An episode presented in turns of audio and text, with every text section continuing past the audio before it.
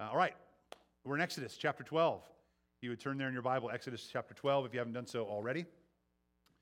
We are going through our series, uh, Shadows of Christ, and, and there will be several of these throughout the years that we'll kind of put back into this, uh, this bucket as we hit them. We won't all finish them right now. Actually, next week, this is our last one for, for now, and next week we're going to transition into uh, a, a, series about um, outreach and evangelism and what that looks like in our own lives. What, how does an ordinary Joe, uh, Joe or Sally, right, just go out and, and love and communicate the gospel to people? Uh, get, just a, a note, you don't have to be a teacher or a pastor to do that. We're all called to do that. And so we're going to look at how some practical ways to do that and, and from Scripture and, uh, and give, you, give you some tools for that coming up starting next week as it leads up to Easter. But we're talking about shadows of Christ. And uh, this is the fourth one we've done. Uh, the first one we did was the snake in the wilderness when Moses was there and, and, the Israelites sinned against God and snakes went out and bit them and they were, they were killed. And then there was a remedy, right?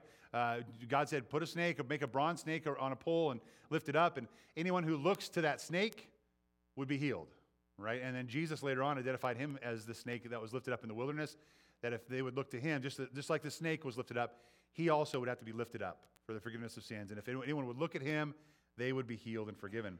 We looked at Joseph also as a shadow of Christ, and Joseph was the suffering servant uh, who was later exalted, and we saw that happen with Jesus as well. And last week we looked at the rock in the wilderness, the rock that seemed to have followed uh, the Israelites as they went through the wilderness and continued to provide them uh, with, with, with, with water and nourishment and, and rescue, right? Uh, we saw how it was struck and how it was poured out for them, and how Jesus then was also struck and poured out for us. So today, we look at it as your sermon title and your notes say it's the Passover Lamb. We look at the Passover Lamb.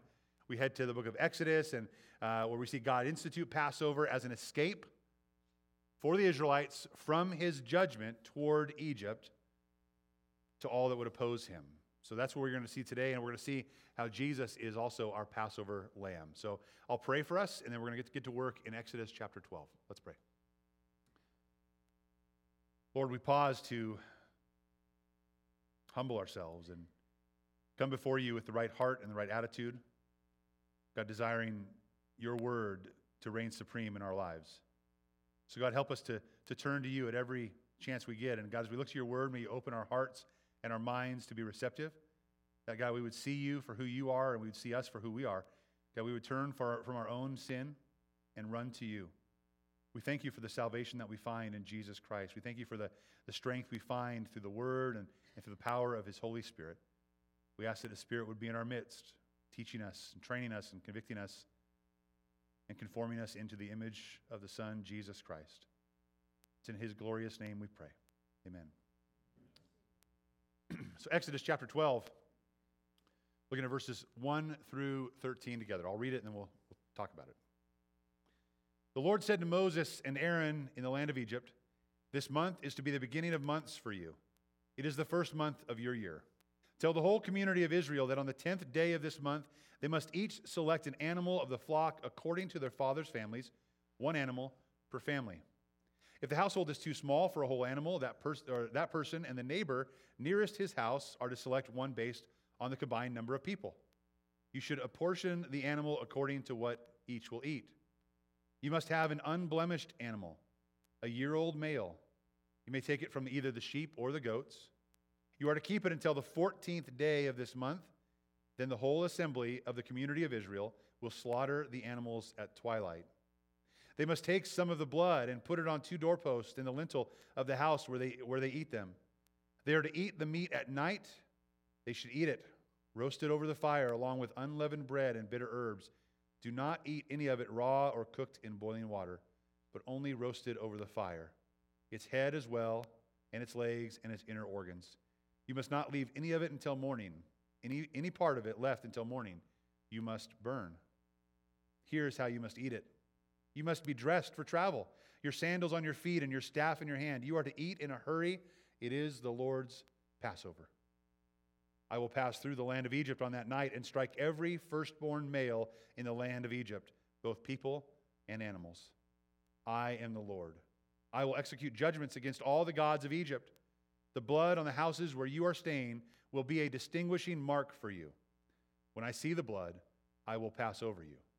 No plague will be among you to destroy you when I strike the land of Egypt. This is the Word of God. Looking at the Passover as a shadow of Christ, certainly I hope we can start to see that uh, the Lamb of God is found in Jesus Christ, right? And as we look at the Passover, it was a very real act of faith that the Israelites had to do uh, in God in order to be saved and rescued. But for us, these are shadows of what is to come, as Colossians says, and Christ is the substance, right? The substance is Christ. So it should point us to Christ today and make us run to him as our Passover lamb. So we're going to look at three different elements today of the Passover lamb found here. And I know there's a lot of stuff going on, a lot of tradition, a lot of history, uh, and, and a lot of stuff for deeper study. Feel free to go look at that and, and dive in. Today we're going to look at these three aspects of the Passover lamb. Number one, the lamb was picked and examined. The lamb was picked and examined. You see that in the text there in 12, 1 through 6a. It says this The Lord said to Moses in the land of Egypt, This month is to, begin, to be the beginning of months for you. It's the first month of your year. Tell the whole community of Israel that on the 10th day of this month they must select an animal of the flock according to their father's families, one per family. The household's too small for an animal. That person and the neighbor nearest his house are to select one based on their combined number of people. You should apportion the animal according to what they will eat. You must have an unblemished animal, a year old male. You may take it from either the sheep or the goats.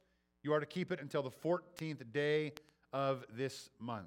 So look at that there. We're looking at this, this selection of this animal, and there were requirements for it. And, and we can look forward uh, to Jesus as well. Now, there's a lot of prophecy fulfilled in the selection of the animal, a lot of, a lot of uh, ties there together. You see the unblemished animal, right? There was no, no imperfection in this animal. In fact, they picked it on the 10th day, and they waited how long?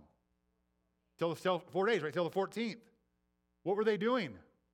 Examining, making sure, right? Is, this looks good. Let's make sure it's good. There's no, no lameness in this, no sickness in this. We want this to be a perfect, unblemished animal. That's what the Lord called on. A young male, healthy male animal. Take it from the sheep or the goats. You're to keep it until the 14th day. So there's an examination that's happening. The lamb was picked and examined. It was examined for blemishes, right? And, and why is that? Right? There were blemishes all over uh, in the Israelites' camps and all over Israel. There's already blemishes and sin there. You don't take something that's blemished and sacrifice it for the blemished. We take something that is unblemished and sacrifice it for the blemished. You, you, understand that, that because of sin, you and I are all separated from God. And, and because of my sin, I can't pay for your sin. I have my own to pay for. And when it came to the perfect sacrifice, it was to be unblemished. Part of it was also of first fruits. Get your very best and offer it in faith to God and it's unblemished. And it will be this, the scapegoat. It will be the one that, that pays for the sins, atones for sins. The Lamb of God is similar in Jesus, right? So we, we examine. We examine the Lamb. What else could that time be for examining? Ourselves, our own heart. So not only during that time, we're examining, like, this is the Lamb we're going to slay in four days, making sure it's perfect and unblemished, but we're also examining our own hearts.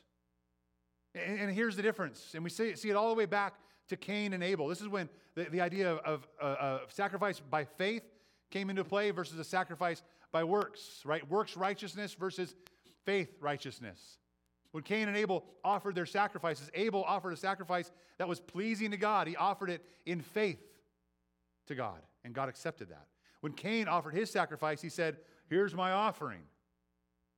He didn't offer it in faith, and God said, I'm not pleased with that. And we have to understand that as we come before Christ, we come before God and say, God, here's, here's my heart, here's what I'm offering. We have to distinguish between, am I just coming to Him saying, I'm putting in the time and I'm offering you this? Or do I come to Him in faith and says, God, here's my, here's my offering. It's, it's from my heart. It's from the depth of my heart. It's, it's the very best I can offer. I want you to have that. That's the difference, right? And so there's an examination time. What's going on in our heart? Even today, as we partake in a while in the Lord's Supper, are you going to come up here and grab the juice and grab the cracker? Because that's what we all do at church on Sundays. I've got to make sure I check my box off. And you come before God at the altar and say, okay, God, here's my offering. I'll, I'll do this for you. Or are you going to come up and say, God, you've done everything for me, and, and my whole heart has been examined, open before you, and I am found lacking in every way, but you are sufficient, and you are my everything. And I walk down to partake in the elements. I walk down to offer my offering from the depth of my heart to you. That's the difference. So, as we examine the Lamb, we examine our own hearts to see is our faith in the Lamb of God. Our heart should say, I can't do it, but trust that He can. And He did. Think about Jesus here as this unblemished lamb. He was, he was the fulfillment of this prophecy.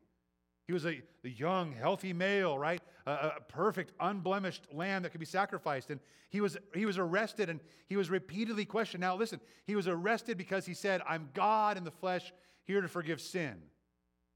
They arrested him for blasphemy, saying, You're claiming to be God when you're not. But he was claiming to be God and he was God, is God. So they arrested him and they repeatedly questioned him, right? They examined him as the lamb was examined and his enemies were trying to trap him and to get him to say something incriminating. Trap him in his own wrongdoing, right? Why? So that they could feel better about murdering him. They could feel better about him paying for his own sins. But Jesus passed every test. When examined, Jesus passed every test. He, he knew no sin. Second Corinthians says, uh, He that is God made the one, Jesus, who did not know sin, to be sin for us, so that in him we might become the righteousness of God. He took the unblemished lamb, the one who knew no sin, and he put our sin upon him, so that through faith in Christ we might become the righteousness of God. He, he also committed no sin. So he knew no sin, he committed no sin. First Peter, we see he did not commit sin. No deceit was found in his mouth. When he was insulted, he did not insult in return. When he suffered, he did not threaten, but he entrusted himself to the one who judges justly. This is amazing, amazing passage of Scripture. Letting us know that not only did Jesus not commit sin, because he didn't commit sin, he could entrust himself to the one, the Father, who would judge justly. And when, when the Father looked at Jesus and judged Jesus, he was not being judged because he was being bad. He was being judged because we had been bad, because we had sinned. And the sins, our sins, had been placed on Christ, and the wrath of God was placed on Christ's shoulders as well. He did not commit sin, but he took our sin. He suffered on our behalf and entrusted, him to, entrusted himself to the one who judges justly. And in him there was no sin. 1 John chapter 3. Everyone who commits sin practices lawlessness. That's a raise of hand. That's all of us, right? We all have sinned and fallen short of God's glory. We all practice lawlessness, and sin is lawlessness. But you know that He, that is Jesus, was revealed so that He might take away sins. And there is no sin in Him. There's no sin in Him. That's why he could do it. He was the lamb that was examined. He was the one who did not come up lacking. We came up lacking, but he did not. He was the perfect lamb of God. In fact, we see that in John chapter 1 when John the Baptist looks at Jesus. What does he say? He says, Behold, the lamb of God who takes away the sin of the world. John knew exactly what was going on. He knew exactly who this was. This was God's perfect lamb sacrifice. That would be a sacrifice for all. Then we see even that uh, the perfect lamb was presented, but he was he was even perfect to his father in heaven, right? So we all think, oh, Jesus was great. He did awesome. The scriptures say this about him. But what did the, the father speak of? Right? Uh, his baptism, what happened here? Matthew 3, uh, he was baptized and it said a voice from heaven came out, said this about the son, about Jesus, right? That's the father saying, this is my beloved son in whom I am well pleased. Reminds me of going back to creation when God created the heavens and the earth. He said, This is good. This is good. This is very good. Right? It, it passed the examination, and then sin entered the world and death entered the world. And in, in a sinful, death ridden world, Jesus entered the world. And of Jesus, the Father could look down and say, That is very good. He is the one I am well pleased. He is the unblemished lamb, the lamb that was picked, the lamb that was examined and as we examine the Lamb, we find a perfect offering, the perfect Messiah, the one that could take our place. And as we examine our hearts, we must find them lacking and be humbled that He has offered Himself to us so that we might live. the lamb was picked and examined. Number two, the Passover lamb was killed and its blood applied. It was slaughtered and its blood was applied. Look at Exodus chapter 12, looking at verses 6b through 7, or actually 6a through 7. You're, you're to keep it until the 14th day of the month, right? There's the examination. Then the whole assembly of the community of Israel will slaughter the animals at twilight. They must take some of the blood and put it on the two doorposts and the lintel of their house where they eat them. So there, there's their application of the blood. That the, the lamb will be slaughtered, the blood will be taken, and the blood will be applied to the doorpost and the lintel so that, that the blood covers that household. The blood covers that family. And what did that produce? Jump down to verse 12. I will pass through the land of Egypt on that night and strike every firstborn male in the land of Egypt, both people and animals. I am the Lord. I will execute judgments against all the gods of Egypt. The blood on the houses will, where you are staying will be a distinguishing mark for you. When I see the blood, I will pass over you. No plague will be among you to destroy you when I strike the land of Egypt. Again, the Israelites here are, are slaves in Egypt. They've been treated poorly, and God sees it, and God, these are my people, and God wants to call them out and rescue them. Well, Pharaoh's a little stubborn, and he's not letting them go. Plague after plague comes, and finally the 10th plague com- comes, and the 10th plague is going to be a doozy. It's not just you know locusts or water issues or, or, ra- or uh, uh, frogs. This is something different. The firstborn across the board will be slaughtered, will be slain.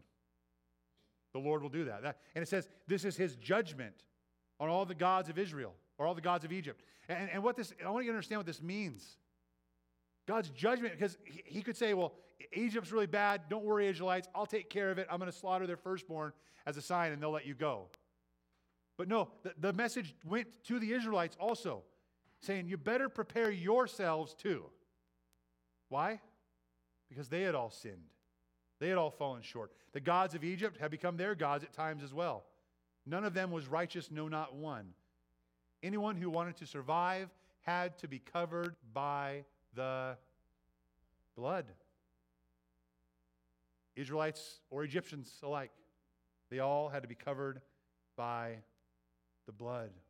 And then when he sees the blood, no plague will come among you to destroy you when I strike the lamb or, or strike the land of Egypt.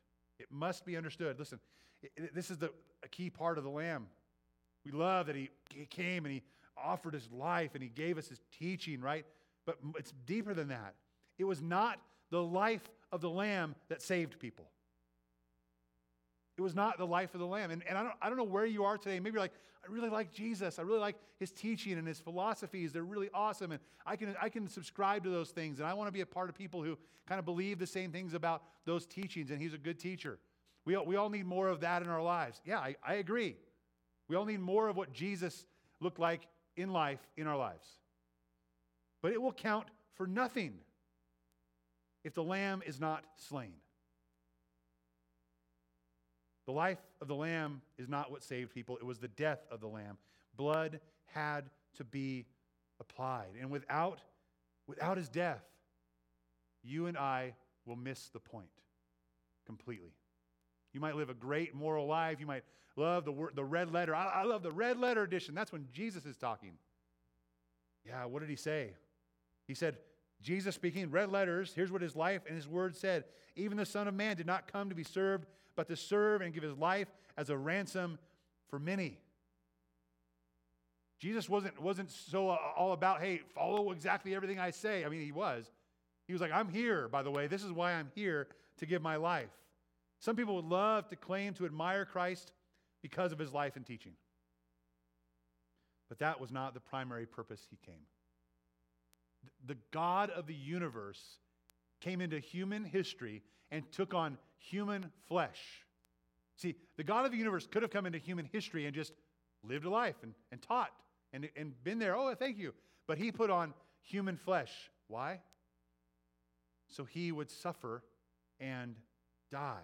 He did it so he could give his life for you and for me.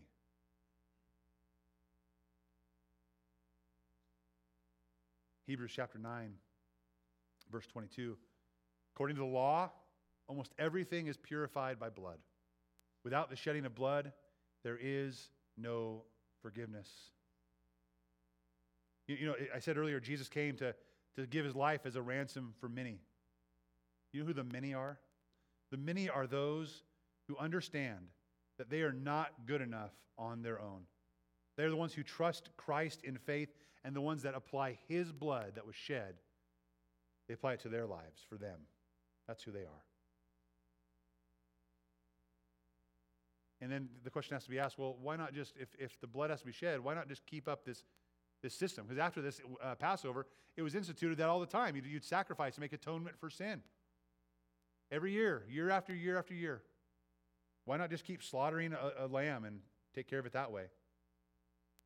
Well, Hebrews went on to say it's, it, in 10.4, it said, it's impossible for the blood of bulls and goats to take away sin. It's impossible once and for all to cleanse us of all unrighteousness. Those, those offerings were offered in faith, and God looked at people that had faith and they, they were accepted. But it was impossible for just those sacrifices to cover the sins. But in Hebrews 9, here's what we see verses 11 through 14. Christ has appeared as a high priest of the good things that have come in the greater and more perfect tabernacle, not made with hands, that is, not of this creation. He entered the most holy place so he, he didn't enter some tabernacle that was built by human hands that God instructed. He was entered the holy place once and for all. He was in communion with God. He was God. And he, not, he did not do it by the blood of goats and calves, but by his own blood, having obtained eternal, eternal redemption. Not yearly, not temporal, eternal redemption. For if the blood of goats and bulls and the ashes of young cows sprinkled uh, those who were defiled, if that would sanctify them for the purification of their flesh, how much more, right? It's even more. How much more will the blood of Christ, who through the eternal Spirit offered himself without blemish to God, there's our without blemish, how, how much more then, when he offers himself for us by his blood, how much more will that cleanse our consciences from dead works so we can serve the living God? See, this, this is moving us from that place, okay, God, here's my offering, here's my offering, and that moving us from that place to saying, I hope this is acceptable to you. To a place saying, God, nothing really I have is ever going to be acceptable to you. The only thing that's acceptable is the offering that Jesus made. And, I, and, and so for you and I now, we come saying, it's all yours, it's all you. We give everything to you. And God, when we stand before you, we don't stand there thinking, man, here's my offering. I hope it's good enough. We stand there saying, God, I'm taking that offering. I'm taking your offering because it is the only thing good enough. Jesus is the only one good enough to fully cleanse us from sin. It's an eternal redemption, not just a, man, I hope I can get it down every year. Here we go. Here we, it's, it is an eternal thing. He is our eternal lamb. He is the lamb that was slain once and for all for those who would trust him in faith. And, and, that moves us away, that idea of cleansing our consciences. It moves us away from guilt and shame and into a clear, forgiven conscience. Right? Because He is our final sacrifice. I don't have to wonder anymore. Am I enough? Am I, is my offering enough? Did I do it in the right attitude? Now I just come to Him in repentant faith, saying, God, you are everything. I want everything uh, I have to be, to be worth nothing, and I want you to be worth everything to me. 1 Peter chapter 1. Peter says, You know that you are redeemed from your empty way of life, inherited from your ancestors. I, I, I, think about that, and I obviously all of these things in the Old Testament were shadows that pointed to Christ. But what Peter's saying is eh, those things can be really, really empty. Those, those traditions, those regu- uh, regulations and religion stuff, it can be really empty. He says, You're redeemed from your empty way of life, inherited from your ancestors, but you were not redeemed with perishable things like silver or gold. Right? There was this exchange that happened, but he says, with the precious blood of Jesus Christ, like that of an unblemished and spotless lamb. We're made whole because he offered himself for us. We're made whole because he offered his body. We're made whole because he offered his blood, and he bled for us. Galatians, Paul tells us that I've been crucified with Christ. Like uh, who I am is, is dead, and, and I'm, I'm now in Christ. I no longer live, but Christ lives in me. This is what happens when we come to faith in Christ, when we come to the Lamb who was slain. It says, The life I now live in the body, the, the life I now live in the body. So as we come to, to faith in Christ, as we say, You're my lamb, you're the one that sacrificed everything for me, your blood is being applied to my heart, my life. When we come to Him in that way, we live this life now in the body by another sacrifice? By trying our best? No. We live this life in the body. I, he said, I live by faith in the Son of God who loved me and gave himself for me. It's not by works. I, I want you to understand something else about this. This really cool picture. If you read the rest through, through Exodus 12 and 7 to 13, you'll see they used a hyssop branch to, to put the blood on the doorposts. And this is a really flimsy, almost useless tool. And I think there's some real great uh, analogy here, real great imagery here. Because what, what works righteousness, what this, this thing says, like, I hope I'm good enough, is, is that you're trying to have faith in your faith. Do You understand? Like, I, I try to come and say, I, I want my faith to be so strong. So, my faith then is in my faith to get me through. And our faith should not be in our faith, our faith should be in Jesus Christ. And like that hyssop branch that is a flimsy, almost useless tool to apply the blood, still got the blood on the doorposts. And as flimsy as our faith is, if our, if our faith is in the blood of the Lamb, it's enough. So part of our examination is that. Am I, am I trying to have faith in my faith? Or am I actually having faith in Jesus Christ? It's in the finished work of the perfect Lamb of God. Listen, God, God doesn't spare any of us because our sacrifice was enough. He spares and rescues us by grace through faith because his sacrifice was enough. I'll say that one more time. God doesn't spare any of us because our sacrifice is enough. He spares and rescues us by grace through faith in Him because His sacrifice is enough. His sacrifice is enough. The lamb was killed and the blood was applied. The question is have you applied the blood? Has His blood been enough for you? Or are you still relying on something else? Are you having faith in your faith? This was all made possible through the blood, not through your efforts. Finally, we see this the Passover lamb was to be consumed. The Passover lamb was to be consumed. Go back to Exodus 12. Let's look at verses 8 through 11 together. It says they're to eat the meat that night. They should eat it roasted over the fire along with unleavened bread and bitter herbs. Couple thoughts right there on verse 8. And it says later on, don't eat it raw or cooked in boiling water but roasted over the fire. They were to take this whole lamb, slaughter it, take its blood, put it on the doorposts, and then roast it whole over the fire. Don't break it apart and break it down and make it small and, and break its bones and put it in the pot. This was to be an unblemished lamb with no broken bones. There's actually prophecy in Psalm 34 about that. He protects all his bones, not one of them is broken. Remember the fulfillment of that? When, the, Passover was coming, Jesus was on the cross. He's there and he's been crucified, right? And, and the other two thieves, they're, they're still alive. And, and they say, hey, let's get these guys off the cross. It's the Passover coming up, or the Sabbath. Let's, let's take care of this. They went to break the legs, right? To break the bones. What'd they find with Jesus? He was already dead. They didn't need to break his bones, he was already dead. And scripture tells us that it fulfilled this prophecy that he would not have any broken bones. Same with the lamb. roasted over the fire. No broken bones. roasted whole over the fire. And eat unleavened bread, reminding them there's no yeast. There should be no hint of sin in our lives. And then with bitter herbs. The bitter herbs were to remind them of the bitterness that sin caused in their life, the bitterness of, of what they experienced in Egypt and what they had experienced when they were unfaithful to God. Bitter herbs should remind us of, of the past and say, that's not where I want to be at all we're to eat and, and consume the lamb and move forward for him with him. So roast it over the fire. You may not leave any of it till morning. Uh, if any part of it is left, you must burn it. Here's how you must eat it. You must eat it dressed for travel, your sandals on your feet and your staff ready in your hand. You are to eat it in a hurry. It's the Lord's Passover. Why? This is, I, I love this. I've always wondered, like, what, like, what are they doing? Like, what, what's he, he has to get dressed a certain way and ready to go? You know, they, they ate it in an attitude of faith. But where were they? They were slaves in Egypt. God was coming to strike the firstborn dead.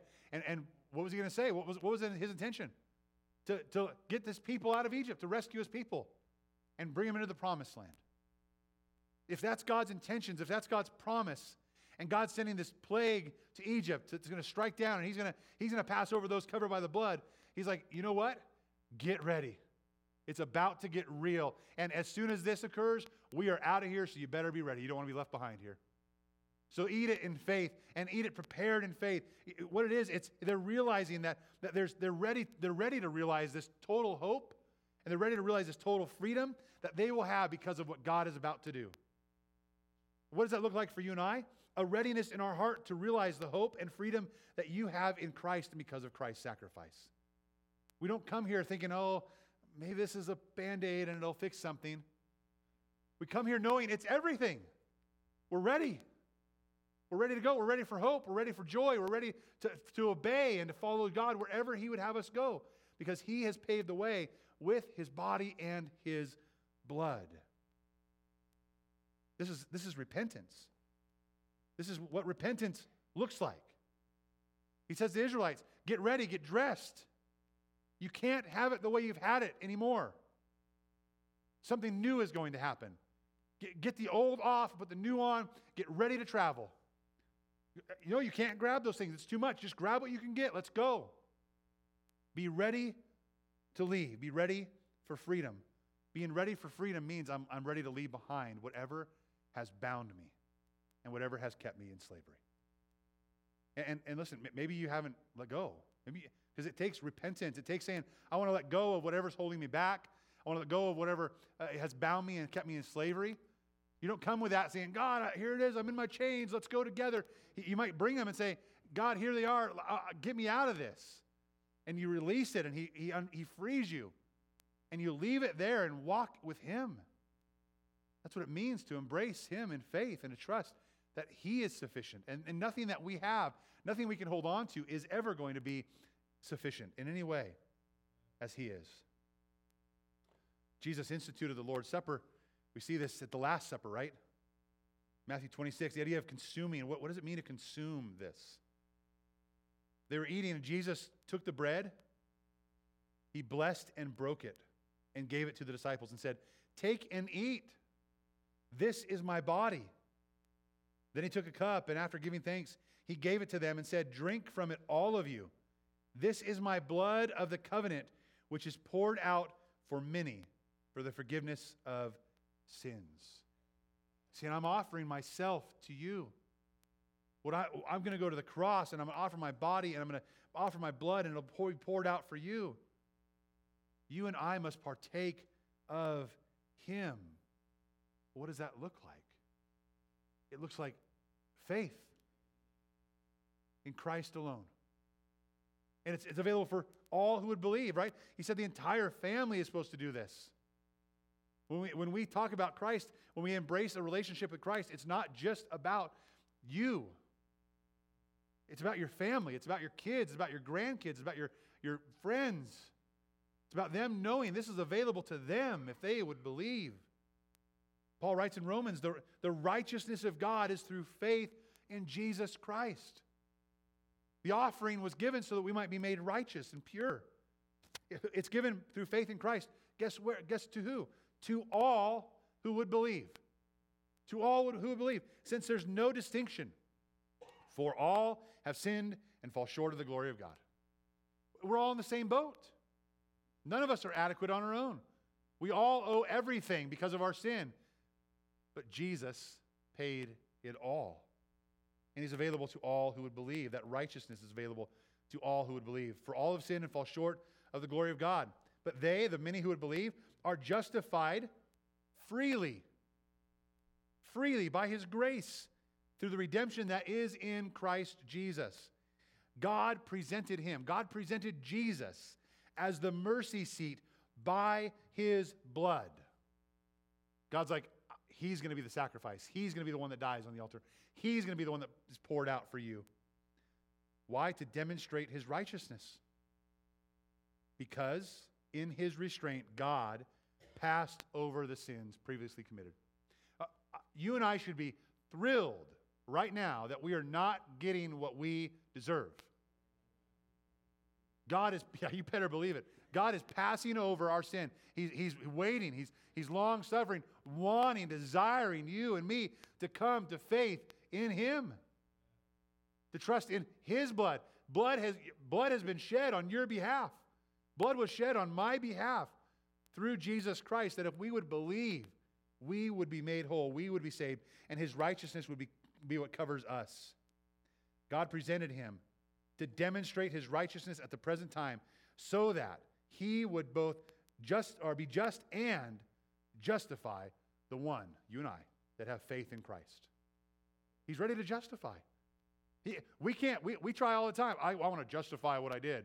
We can't justify our actions. We can't justify our sin. We can't be found right and pure and, and without any sin. But God, in Christ, is giving us an opportunity to be cleansed. This is that salvation by substitution. That, that we exchange our filthy rags for his righteousness. And, and when we do that, his blood is applied to us. And when we have faith in him, we're consuming and partaking in him. And when we stand before God on judgment day, he will look at us and not see your best effort. He will see the righteousness of Christ that was accomplished by Christ's sacrifice on the cross and through you and I putting our faith in him and in nothing else. We must partake of him. Listen, the message of the Passover lamb is that God is holy and just, that he must punish sin. But the message is also that God is merciful. And on that first Passover, God devised a way in which he could be both just and merciful at the same time. It was salvation through substitution by the perfect Lamb of God that would take away the sin of the world. And it's not by anything you and I could ever accomplish. Amen? That's the Passover Lamb, the shadow of Christ. Now, we're going to go into a time now of, of our Lord's Supper. I'm going to ask that the, the worship team come back up and we're going to, we're going to have a prayer time. I'm going to give some instruction of what we're going to do. Uh, if we can have our kiddos start coming back in, if you guys want to gra- grab them and round them up. Our children are going to join us and sing along with us. We're going to partake of the Lord's Supper. And, and I, I need you to really listen and really understand what this is going to be. Because I think so often uh, we see it in church at times where, hey, uh, yeah, this is what we do. We come and take this bread and this juice, and it's good stuff, and it's, it's just kind of the tradition. It's not that.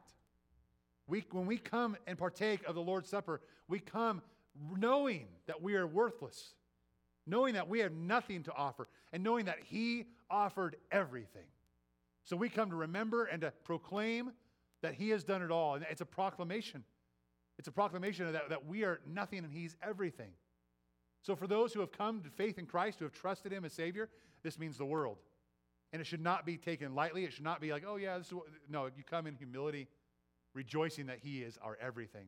But if you have not put your faith and trust in Christ, this does not mean anything to you. And, and we'd ask that you not partake, that you, you, you sit by and watch and you observe and, and you reflect on your own self and your own heart and see what God's doing. And, and for, for many of us who have kids, right, this is for those who have come to faith in Christ, right? Uh, it, maybe you have some kids that haven't, maybe you don't. We'd ask that you use this as a teaching time for those who haven't come to faith yet. And for those that have, use this as a rejoicing time and a teaching time, and they can partake with you as well. And, here's how we're going to do it in a few minutes. I'm going to pray for us, and, and these guys are going to start singing or start actually playing just instrumentally the old rugged cross. We're gonna, I want to bring the lights down just a little bit to have some reflective time in our, in our time together. And they're going to be playing that along and, and just pray. Just spend some time in prayer, examining the Lamb and examining your own heart in relation to the Lamb. And as you feel ready and as you feel led, you get up and you can walk down and, and grab the, the elements yourself. And you're gonna, there's, they're double cup. There's a, a juice and a cracker, and, and there's two cups there. Grab one, take one, and go come up the middle aisle, come down the outside aisle, and head back to your site, seat and just sit there and reflect and, and pray and think. And then we'll start, we'll start having our time together uh, worshiping as well. well. We'll sing that song eventually. But I'd like, what I'd like to do today is for everybody to hold on to the elements. Don't go back to your seats and partake.